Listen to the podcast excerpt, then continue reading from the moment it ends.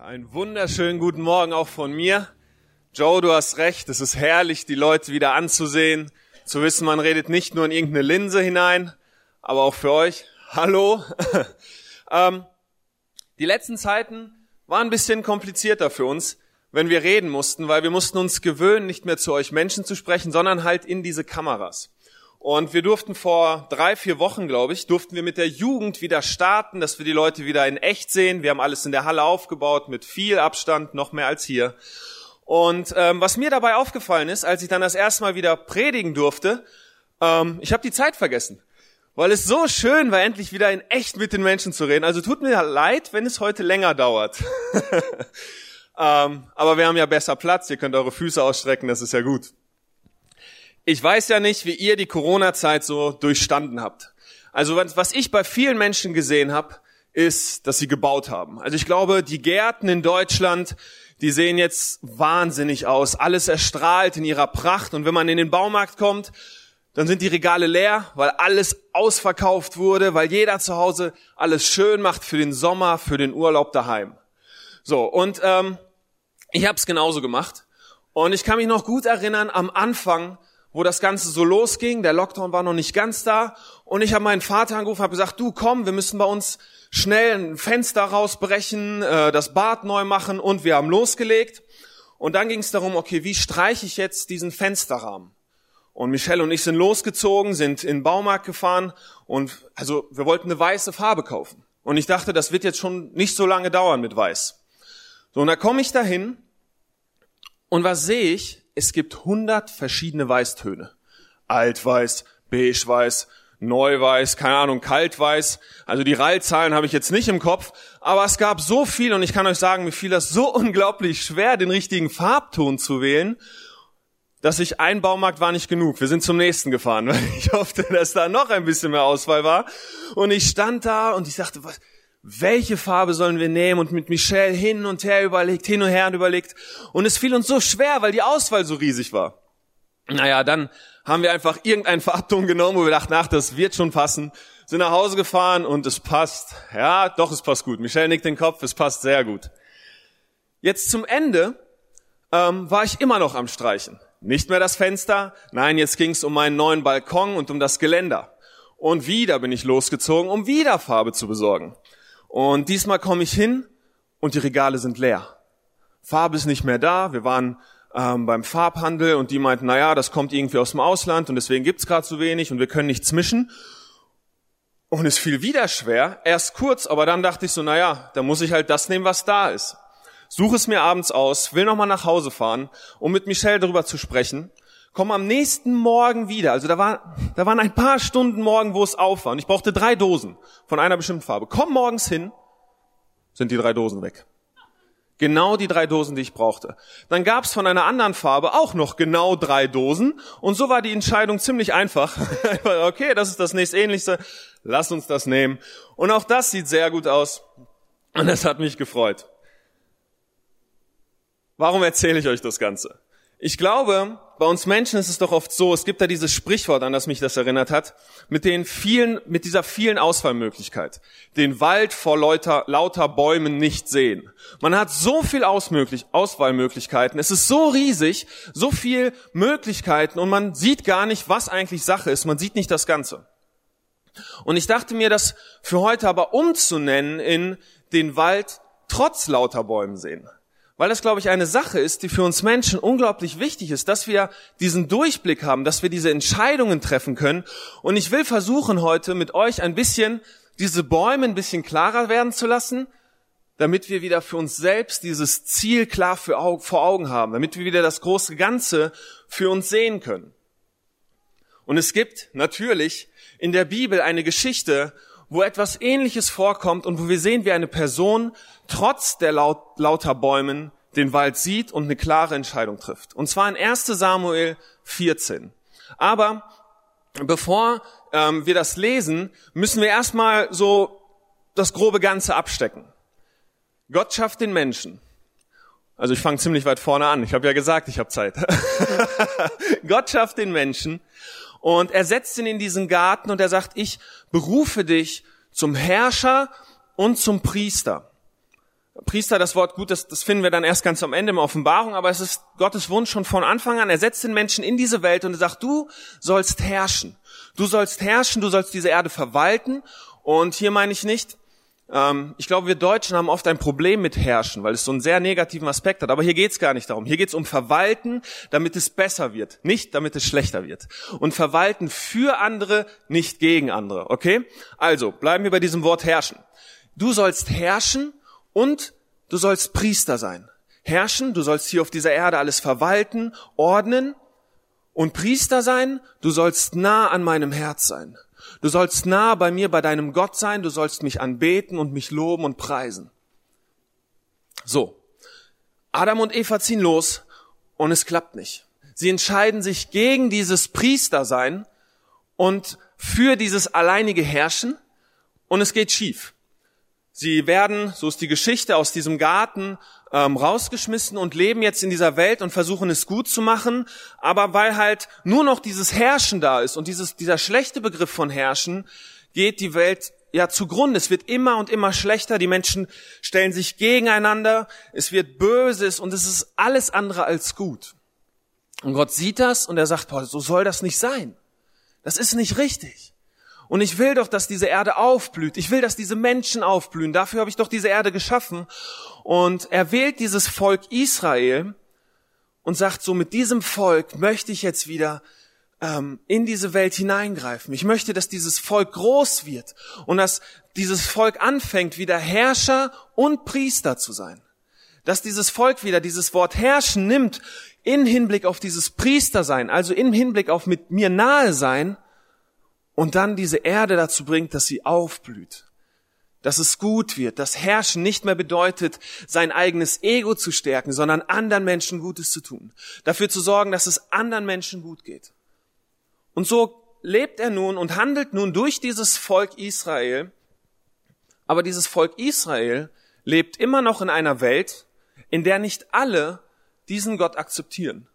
Und deswegen ist in dieser Welt immer noch ganz viel Böses, ganz viel Krieg, ganz viel Tod, ganz viel, ja, ganz viel schlimme Sachen, wo Menschen gegeneinander treten. Und in der Bibel wird das so beispielhaft an dem, an dem Volk der Philister. So ein Volk quasi, was, was böse ist. Und wenn man sich die Zeit anguckt und, oder wenn man in die Geschichte reingeht und wirklich guckt, was hat dieses Volk alles gemacht, sehr schlimm. Sehr schlimm, was für Bräuche dieses Volk hat und was da alles passiert ist. Und dieses Volk steht nun im, im Krieg mit, mit, mit den Israeliten. Die stehen im Krieg und die Israeliten versuchen quasi in dieser Welt trotzdem Fuß zu fassen. Und deswegen lesen wir im Alten Testament so viel Grausamkeiten, so viel Schlechtes, weil es einfach in einer Welt ist, die voll Schlechtes ist. Und Gott versucht durch das Volk Israel das gut zu machen. Das ist mir wichtig, dass wir es am Anfang festhaben. So, und jetzt kommen wir zu dieser Geschichte in 1 Samuel 14. Da ist das Volk wieder im Kampf mit den Philistern. Und es ist so, dass das Volk Israel keine Waffen hat. Das Volk Israel ist ziemlich machtlos. Es gibt, das lesen wir dann in Kapitel 13, dass es nicht wirklich viel Waffen gibt und die, die nehmen alles, was sie so zu Hause haben, suchen sich alles so irgendwie zurecht und ziehen dann los. Warum? Weil sie angegriffen werden. Sie werden angegriffen, ihre Familien werden angegriffen, also sagen sich, okay, wir müssen los und wir müssen dagegen was tun. Da kommt Ungerechtigkeit entgegen und sie nehmen halt alles, was sie so haben, was nicht wirklich viel ist. Sie gehen quasi in ihren Schuppen und suchen ihr Gartenwerkzeug raus, was sie irgendwie dann nehmen können, um dann irgendwie damit was zu machen. Und dann stehen sie gegen diesem, diesem riesigen Heer entgegen. Und sie merken, wir haben überhaupt keine Chance. Und dann steht Jonathan da. Jonathan ist der, der Sohn vom König. Und Jonathan sieht das Ganze und er denkt sich, das kann nicht sein. Ich muss da was tun. Und wir lesen dann Folgendes in 1 Samuel 14, Vers 6. Und Jonathan sprach zu seinem Waffenträger, komm, lass uns hinübergehen zu der Wache dieser Unbeschnittenen, also der Philister. Vielleicht wird der Herr etwas für uns tun, denn es ist dem Herrn nicht schwer, durch viel oder durch wenig zu helfen. Jonathan schaut sich diesen riesigen Wald an und er sieht das Ganze. Er sieht, mein Gott will mit meinem Volk etwas tun. Mein Gott ist ein großer Gott. Mein Gott hat einen Plan mit meinem Volk. Er erinnert sich an dieses Herrscher- und Priestersein, an seinen Gott und er weiß, dieser Gott hat, macht alles möglich. Also lass uns losgelegen und das tun. Er, er denkt nicht, boah, bin ich cool. Ich bin so stark, komm Waffenträger, ich krieg das schon hin, die vielleicht nicht, aber ich, ich bin mutig, ich mach das. Nein, er sieht diesen großen Gott. Er sieht diese große Geschichte. Er, er sieht, was das, was Gott mit diesem Volk vorhat und er hält daran fest und sagt, okay, jetzt lass uns losgehen und schauen, ob Gott etwas Großes tun kann. Und wir lesen noch einen Vers, den nächsten Vers 7. Ähm, da antwortete ihm sein Waffenträger, tu alles, was in deinem Herzen ist Geh nur hin. Siehe, ich bin mit dir, wie dein Herz will. Das ist so ein spannender Vers. Warum? Weil im Alten Testament ähm, die Menschen, die kannten das Gehirn noch nicht so richtig. Für sie lief alles im Herzen ab. Quasi alles lief im Herzen. Im Herzen waren die Gefühle, im Herzen waren aber auch die Entscheidungen. Im Herzen wurden Entscheidungen gefällt, im Herzen wurde abgewegt zwischen, hm, mache ich jetzt das oder mache ich das. All das lag im Herzen quasi sinnbildlich. Und so sagt dieser Waffenträger, tu alles, was in deinem Herzen ist. Also es war tief im Herzen von Samuel verankert, dieser Glaube an diesen großen Gott und daran, dass dieser Gott mit seinem Volk einen Plan hat. Und er geht los. Und wenn wir die Geschichte weiterlesen, dann tut Gott tatsächlich ein Wunder. Und durch diesen einen Mann, na gut, er hat noch seine Waffenträger bei sich, oder Waffen, den einen, gehen sie los und tatsächlich ähm, gewinnen sie diesen einen Kampf. Tatsächlich passiert wieder etwas, wo dieses ähm, Böse quasi oder das Ungerechte, wo das zurückgedrängt wird, wo diese Gerechtigkeit, die durch das Volk Israel symbolisiert wird, wo sie wieder ein bisschen mehr wird auf dieser Erde. Eine Wahnsinnsgeschichte. Und ich habe mich gefragt, wie sieht das bei uns aus? Dieser, dieser Jonathan, er hatte da dieses, er hatte das tief in seinem Herzen drin. Diese Erkenntnis, Gott möchte etwas tun. Gott möchte Veränderung bringen in diesem Leben.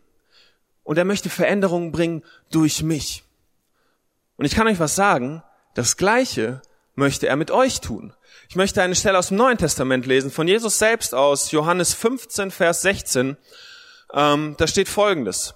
Nicht ihr habt mich erwählt, sondern ich habe euch erwählt und bestimmt, dass ihr hingeht und Frucht bringt und eure Frucht bleibt, auf das, worum ihr den Vater bittet, in meinem Namen er's euch gebe. Also hier ist wieder genau das. Gott beruft uns, jeden von uns. Jeden von uns beruft er. Warum? Damit wir dieses diesen Grundwunsch von ihm, diesen Plan, den er mit dieser Erde hatte, dass, dass die Menschen auf dieser Erde aufblühen, dass es kein Gegeneinander gibt, sondern nur ein Miteinander gibt. Dass es keinen Krieg gibt, dass es keine Sklaverei gibt, dass es keinen Rassismus gibt, sondern dass jeder Mensch aufblühen kann. Diesen Wunsch, den, den legt er auch in dich hinein. Diesen Auftrag legt er, legt er auch in dich hinein. Und er sagt, du sollst das tun. Mit dir möchte ich das tun. Ich habe dich berufen, Herrscher und Priester zu sein. Ich habe dich berufen, in deinem Umfeld dieses neue Reich, dieses Reich von mir groß werden zu lassen.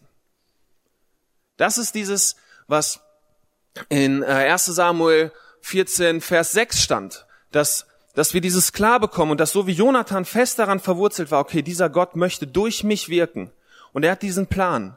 Genauso hat er ihn mit dir. Und ich kann euch noch eine Stelle lesen, um dann aufs Herz zu kommen, und zwar Johannes 16, Vers 13, meine ich, ja. Wenn aber jener kommt, der Geist der Wahrheit, wird er euch in alle Wahrheit leiten. Denn er wird nicht aus sich selbst reden, sondern was er hören wird, das wird er reden. Und was, er, und was zukünftig ist, wird er euch verkünden.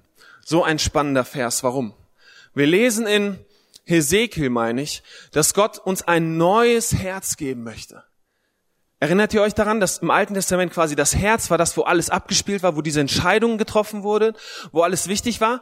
Und er sagt, er möchte euch ein neues Herz geben. Und im Neuen Testament lesen wir dann, dass das der Heilige Geist ist quasi, der in uns hineinkommt und der dieses neue Herz ausfüllt, der dieses neue Herz ausmacht. Und hier sagt er quasi, ich lege es in euch hinein. Ich tue, dass in eurem Herzen diese Entscheidung fest wird, dass ihr seht. Und dann sagt er, ich will euch verkünden, was zukünftig ist. Das hat viel mit, ja, da können wir viele Wörter für finden. Wir können Träume finden, wir können Visionen finden, wir können Zukunftsziele finden, Zielfindung. Alles Wörter, die eine Sache beschreiben. Dass wir sehen oder dass wir eine Idee von der Zukunft bekommen und darauf hinarbeiten. Und die Stelle hier sagt, sagt Jesus, ich will das in euch hineinlegen. Die, diese Vision der Zukunft. Und ich will, dass ihr nun aus diesem Herzen heraus, dass ihr losgeht und dass ihr diese Veränderung bringt. Dass ihr Herrscher und Priester seid. Ich wünsche mir für euch Lebensziele und dass ihr diese Welt verändert. So, das zur Theorie. Jetzt kommen wir zu einem großen Problem. Manni, du kannst die ähm, Tafel nach vorne bringen, oder ich weiß nicht, ob das eine Tafel ist. Ich habe mir heute mal wieder was Altes rausgekramt. Ähm, keine PowerPoint, sondern hier so eine Stelltafel. Genau, vielleicht ein bisschen, bisschen mehr, damit die Leute das sehen. Joe hat ja gesagt, die Leute sind jetzt das Wichtigste, nicht die, nicht die Kamera. Okay, so. Und zwar haben wir Menschen ein Problem, und zwar nennt sich das, ja, es ist jetzt mein Wort dafür, das Problem der Verfügbarkeit. Eigentlich heißt es Verfügbarkeit Heuristik, aber das ist äh, ja nicht zielführend wahrscheinlich. Und zwar steht in der Mitte diese Vision. Oh, das klappt. So. Werden geboren und als kleine Kinder fällt uns Träumen und fällt uns ein positives Bild der Zukunft zu malen ziemlich leicht. Ähm, wir malen uns Sachen aus und wir sehen etwas und das ist irgendwie in uns drin und wir finden das cool und dann wollen wir das. So, das, das einfachste Beispiel ist wahrscheinlich bei Jungs ähm, Fußballstar. So, man sieht irgendwie im Fernsehen diese großen Stars und wie sie schießen und man hat dann vielleicht Mario Götze gesehen, wie er uns den WM-Titel gebracht hat und Jungs, die dann ziemlich klein waren, dachten, boah, so möchte ich sein. Oder Matze, Matze hat irgendeinen Schlagzeuger gesehen, nickt, und hat als kleines Kind wahrscheinlich gesagt, boah, so möchte ich sein. Wahrscheinlich hat er André gesehen. So, und hat sich gedacht, so möchte ich irgendwann sein. Und dieser Traum ist in seinem, und der Traum war leicht. Den Kindern fällt es irgendwie leicht. Die anderen kommen und sagen, ich möchte Feuerwehrmann werden. Ich möchte das werden. Ich, boah, wenn ich groß bin, dann werde ich das und das und das machen. Und irgendwen fehlt denen das leicht. Aber dann, dann kommen in unserem Leben Dinge hinzu. Dann kommt vielleicht Ablehnung hinzu. Ablehnung im Sinne von, dass uns jemand sagt, ah, Fußballstar, du? Guck dir mal deine Füße an. Hast zwei Linke. Das funktioniert bei dir nicht. Und irgendwie so. Mm. Oder wir merken das, dass als Kind, vielleicht ist er dann, er will Fußballstar werden und er fängt an zu trainieren und er merkt, hm, irgendwie, der Trainer stellt mich nicht auf, anscheinend bin ich ja doch nicht so gut. Ah, oh, Schande.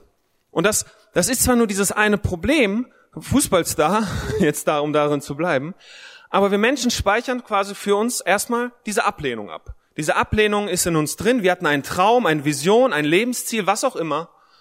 Und das, wir erfahren vielleicht Ablehnung.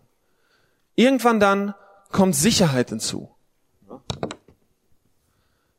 Wir merken, das Leben braucht Sicherheit. Wir sehnen uns nach Sicherheit. Als, kleiner, als kleines Kind ist das noch einfach, weil meistens unsere Eltern für uns diese sicheren Rahmen schaffen, in, der, in denen wir frei träumen können.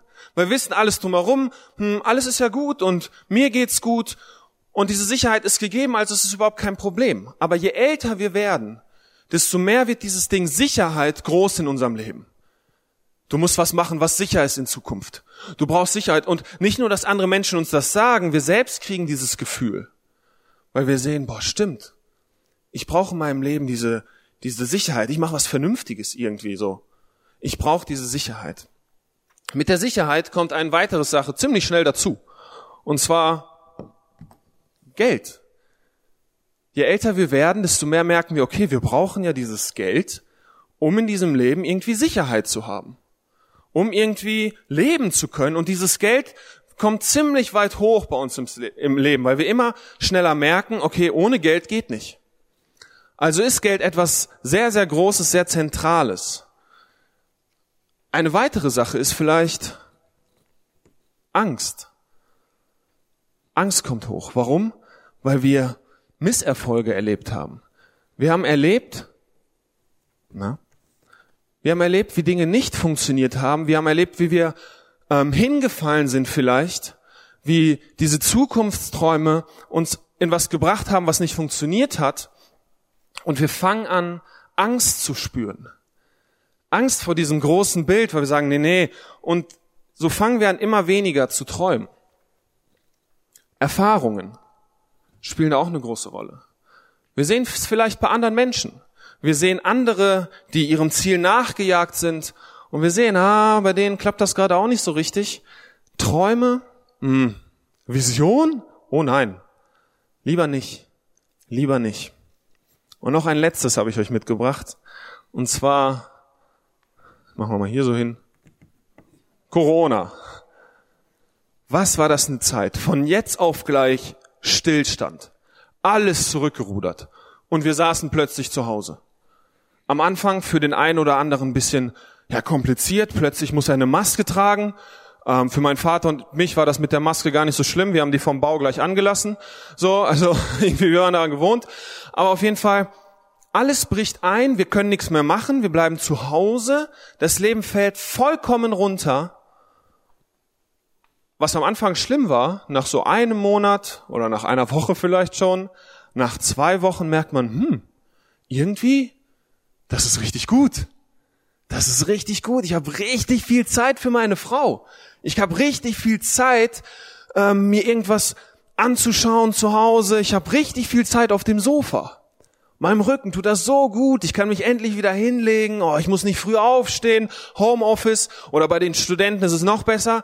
Die haben ja, die müssen jetzt quasi, die haben Vorlesungen online. Die müssen ihre Kamera nicht anmachen.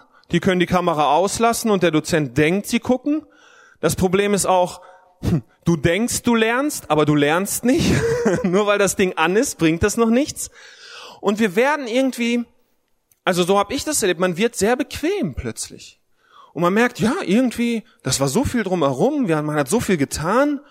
Diese andere Seite, gar nichts zu tun, hat irgendwie auch seine Vorteile. Ich glaube, vor Corona vielleicht war es so, dass wir auf dieser Seite vom Pferd gefallen sind und nur noch getan haben aber ganz oft wahrscheinlich ziellos. Und deswegen haben wir das als Last empfunden. Und jetzt gab es durch Corona so einen ordentlichen Ruck und anstatt dass wir endlich vernünftig sitzen, sind wir hier rüber gefallen, dass wir plötzlich das Gefühl haben, na ja, ich mach gar nichts mehr. Also ich entspanne mich erstmal. Das war so schön. Uh, da werde ich nichts mehr machen. Was jetzt eine auf wieder ein Lebensziel, eine Vision? Gib mir noch zwei Wochen, vielleicht dann. Wir sind von der anderen Seite runtergefallen, weil es so bequem geworden ist. Riesenproblem. Und merkt ihr, was passiert? Dieses Träumen, das gerät in den Hintergrund. Und jetzt kommen wir zu diesem Problem der Verfügbarkeit. Bei diesem Problem ist es so, dass wenn man Entscheidungen trifft, auch aus dem Bauch heraus quasi, dass wenn man nicht ähm, genaue Daten hat, und ich sag mal so, im Leben machen die meisten von uns sich erstmal eine Tabelle pro Contra für alles, um dann alles genau aufzuzählen und dann daraus zu entscheiden. Also wir entscheiden ganz, ganz viel aus Gefühl, aus dem Herzen. So, bei dem Problem der Verfügbarkeit ist es so, dass wir so entscheiden, wie die Informationen, die als erstes bei uns irgendwie im Kopf verfügbar sind. Ein ganz spannendes Beispiel, also ein klassisches, was, was man als äh, Versuch immer wieder macht. Man nimmt Ehepaare und man fragt die Ehepaare, zu wie viel Prozent würdest du behaupten, den Haushalt zu Hause zu machen? So, also ich, einer Studie habe ich dazu gelesen, da hieß es, die Männer haben irgendwie gesagt, ich glaube 63 Prozent und die Frauen 74 oder so. Wenn wir das zusammenzählen, merken wir, das ist nicht 100, also liegt irgendjemand falsch. Jetzt würden alle Frauen sagen, naja klar, wer falsch liegt. Aber das Ding ist, wir entscheiden so und wir sind auch überzeugt von dem. Warum? Weil die ersten Sachen in unserem Kopf, die verfügbar sind, sind quasi Erinnerungen an Momente, wo wir persönlich etwas getan haben.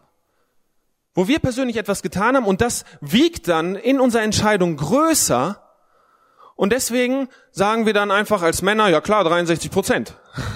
Weil wir uns erinnern, das kommt sofort in den Kopf, ah, vor drei Wochen habe ich doch einmal da das Wohnzimmer gesaugt.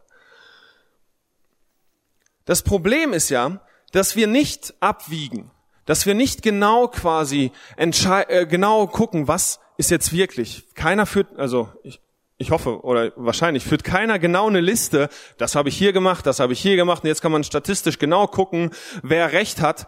Nein, wir entscheiden quasi aus diesem ersten Moment heraus. Das, was bei uns als erstes verfügbar ist im Kopf, das erscheint als richtig und deswegen treffen wir diese Entscheidung, obwohl sie vielleicht gar nicht stimmen mag. So, zurück zu unserer Vision, zurück zu unserem Lebensziel. An dem Beispiel von Jonathan wird das gut deutlich. Da waren viele so eine Sachen. Hier hinten irgendwo stand mal, Gott möchte, durch euch Leben bringen. Gott möchte, dass, dass euer Volk sinnbildlich die ganze Erde wieder neu macht. So. Aber dann kam plötzlich Angst dazu. Oh, die, die Philister, das sind starke Typen. Erfahrung hinzu. Oh, letztes Mal haben wir verloren. Wir haben gar keine Waffen, die haben Waffen. Und also was kommt drüber und drüber und drüber. Und die ganzen Leute, und da steht auch der König quasi, er selbst, der saß unter einem schönen Baum. Warum? Weil er wahrscheinlich diesem Problem hin unterlegen ist. Weil diese Vision, dieses Eigentliches war gar nicht mehr so sichtbar, sondern was in seiner Entscheidung im Kopf war, waren im ersten Moment all diese anderen Sachen. All diese anderen Sachen, die ihn davon abgelenkt haben. Und er sagt, oh, wir bleiben hier erstmal sitzen. Jonathan schafft es quasi, diese Sachen wegzuziehen. Er schafft es, nicht sich auf das zu konzentrieren, was als erstes in seinen Kopf kommt, was quasi als erstes verfügbar ist. Nein, er schiebt das zur Seite und er glaubt trotzdem immer noch an diesen großen Gott. Er lässt sich nicht überlisten von dieser Verfügbarkeit. Weil wenn er darauf geschaut hätte, dann wäre ich wahrscheinlich rückwärts gelaufen, ohne Waffen, gegen, ich meine, da steht 600 andere Kämpfer quasi aus dem anderen her, und er läuft alleine mit seinem Waffenträger los. Er hat nicht auf diese, auf diese verfügbaren Daten geschaut, er hat darauf geschaut, was ist dahinter. Und dann gehe ich los, weil ich vertraue und weil ich diese Vision tief in mein Herz schreibe. Was steht in deinem Herzen? Welche Vision verfolgst du? Welches Lebensziel verfolgst du? Wir sind dieses Thema ähm, in den letzten Wochen mit der Jugend durchgegangen. Weil bei der Jugend ist es so aktuell. Sie müssen sich Gedanken machen über ihre Zukunft, darüber, welchen Job sie wählen, welchen Partner sie wählen. Ähm, so viele Entscheidungen, die sie treffen müssen. Und das Thema Träume und Visionen, auch wenn, wenn viele Sachen schon überlappen, das schlummert noch irgendwo in den Menschen drin. Und deswegen haben wir uns viel damit beschäftigt. Und bevor, ja, vor diesem Sonntag, bevor ich mich hingesetzt habe und dieses Thema vorbereitet habe, habe ich erst überlegt, ist das nur ein Thema für Jugendliche? Ja, irgendwie, für die Erwachsenen ist das für die, aber dann kam sofort quasi wie eine Stimme im Kopf, Marco, guck dir mal in die Bibel an, guck, wann die Leute berufen wurden. Mose. Ähm, ich meine, mit 40 äh, merkt er, dass dass es bei diesem König schlecht oder bei dem Pharao nicht so gut ist und dass sein Volk ein anderes Volk ist. Und er flieht in die Wüste, in der Wüste, ich glaube noch mal so 40 Jahre, wenn ich jetzt richtig zähle. Und er kriegt quasi seine, seine dieses Dornbusch-Ding ist mit 80, glaube ich. Ben nickt. Dieses, diese Vision, wo Gott ihm was sagt, ist mit 80. Das müsst ihr euch mal vorstellen. Pet, äh, Petrus, Paulus, der war schon erwachsen der hat schon richtig was getan. Und plötzlich begegnet ihm Jesus und er muss erstmal wieder ein paar Jahre lernen und legt erst dann richtig los. Also das zumindest, was wir so kennen aus, den, aus der Bibel, aus dem Neuen Testament. Vision, Träume und Ziele ist nichts für die jungen Leute. Vision, Träume und Ziele ist für jeden für euch was. Warum? Weil Gott jeden von euch berufen hat. Berufen hat, König und Priester zu sein. Herrscher und Priester. Gott hat jeden von euch dazu berufen, in seinem Umfeld Einfluss auszuüben, positiven Einfluss auszuüben.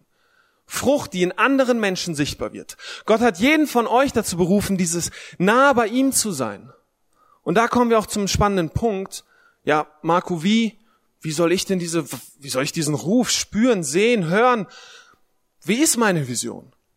Ich glaube, das erste ist dieses Geheimnis des Heiligen Geistes, der in unserem Herzen ist. Und wenn wir ihm Raum geben, wenn wir ihn groß werden lassen, dann wird diese Vision sichtbar werden. Dann werden wir sie spüren und dann bekommen wir ein Gefühl dafür, okay, vielleicht ist das meine Aufgabe. Aber es geht auch anders. Ähm, Bill Wilson, ein, ein Amerikaner, meine ich, der in New York eine riesen Kinderarbeit aufgebaut hat, ähm, beschreibt das in seinem Buch ganz gut. Er sagt, viele Menschen haben mich gefragt, wie hast du den Ruf Gottes gehört? Er sagt, ich habe den Ruf Gottes nicht gehört. Ich habe ihn gesehen. Ich habe diese Kinder gesehen und ich wusste, das ist der Ruf Gottes. Ich musste keine Stimme hören, ich musste kein Gefühl haben, ich habe es gesehen, ich habe dieses Leid gesehen und ich wusste, es ist meine Aufgabe, das zu ändern. Wo siehst du Leid in deinem Umfeld? Wo siehst du, dass diese Erde kaputt ist? Was siehst du, was in deinem Herzen was verändert? Wo es anfängt zu schlagen, wo du was tun möchtest. Ich lade dich heute dazu ein, dieses Problem der Verfügbarkeit sichtbar für dich zu machen und das Ganze aus dem Weg zu räumen. Und zu sagen, okay, das schlägt in meinem Herzen.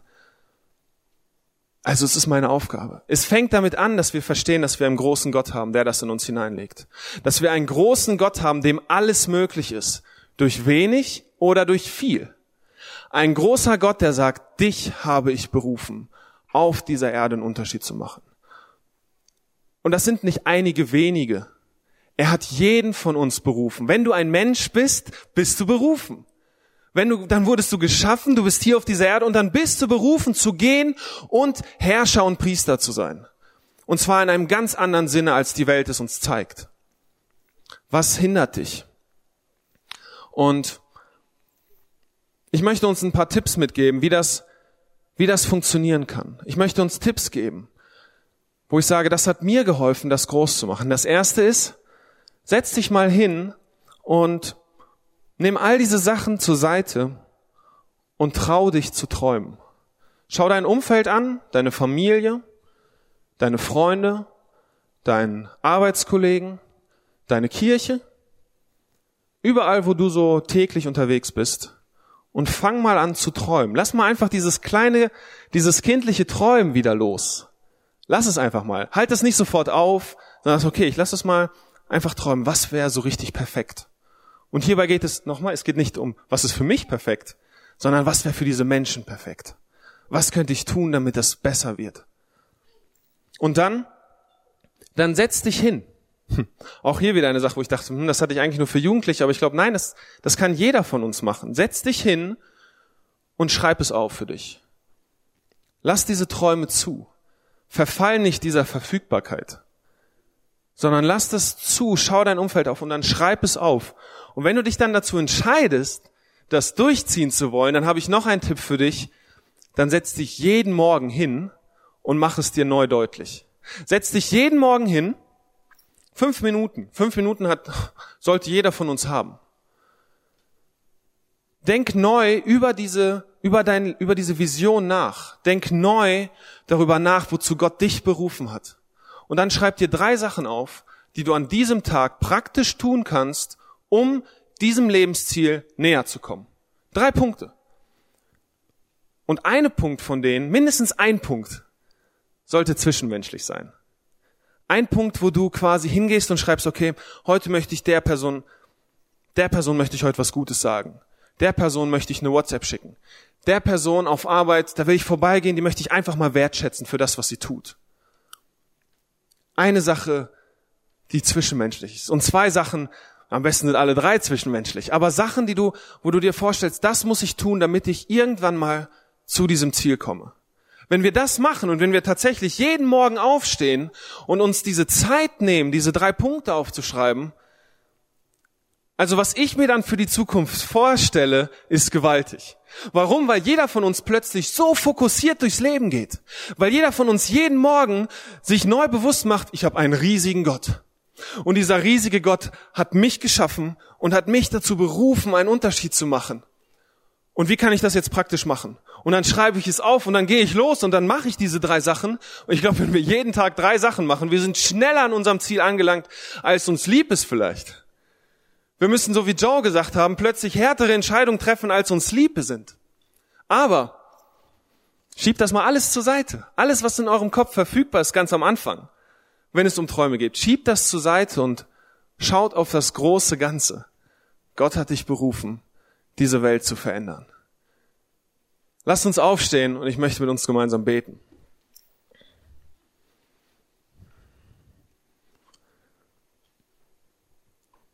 Vater, ich bin dir so unglaublich dankbar für die Bibel. Ich bin dir so dankbar, dass wir lesen dürfen, was du dir für diese Welt gedacht hast. Was deine Motivation war, diese Welt zu schaffen.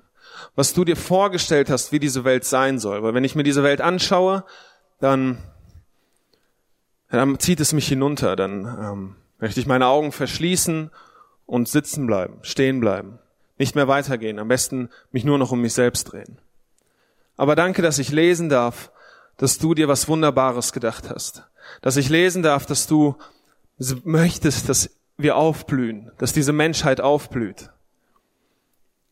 Und Jesus, ich bete hier für jeden im Raum, dass du ihm das offenbarst, dass du ihm diese Vision groß machst, dass du all diese Sachen, die uns davon abhalten, deinem Traum mitzuträumen, deiner Vision von dieser Welt mitzuträumen, mitzugehen, dass du das wegnimmst und dass du in uns im Herzen dieses Feuer entfachst. Dieses Feuer entfacht, was uns ermutigt, aufzustehen und loszulegen. Gerade jetzt nach dieser Zeit des Stillstandes, nach dieser Zeit der Ruhe bete ich, dass wir nicht wieder in zielloses Rennen zurückkehren, nicht in, in einem ziellosen Arbeiten, sondern dass wir mit Ziel Dinge angehen, dass die Ziele klar werden, dass wir nicht Sinnloses tun, sondern dass wir ganz bewusst uns wieder erheben, wieder aufstehen, zurück ins Leben gehen und Dinge tun, die du möchtest, Dinge tun, die dein, wonach du dich sehnst, Jesus. Leg dieses Sehen in unser Herz.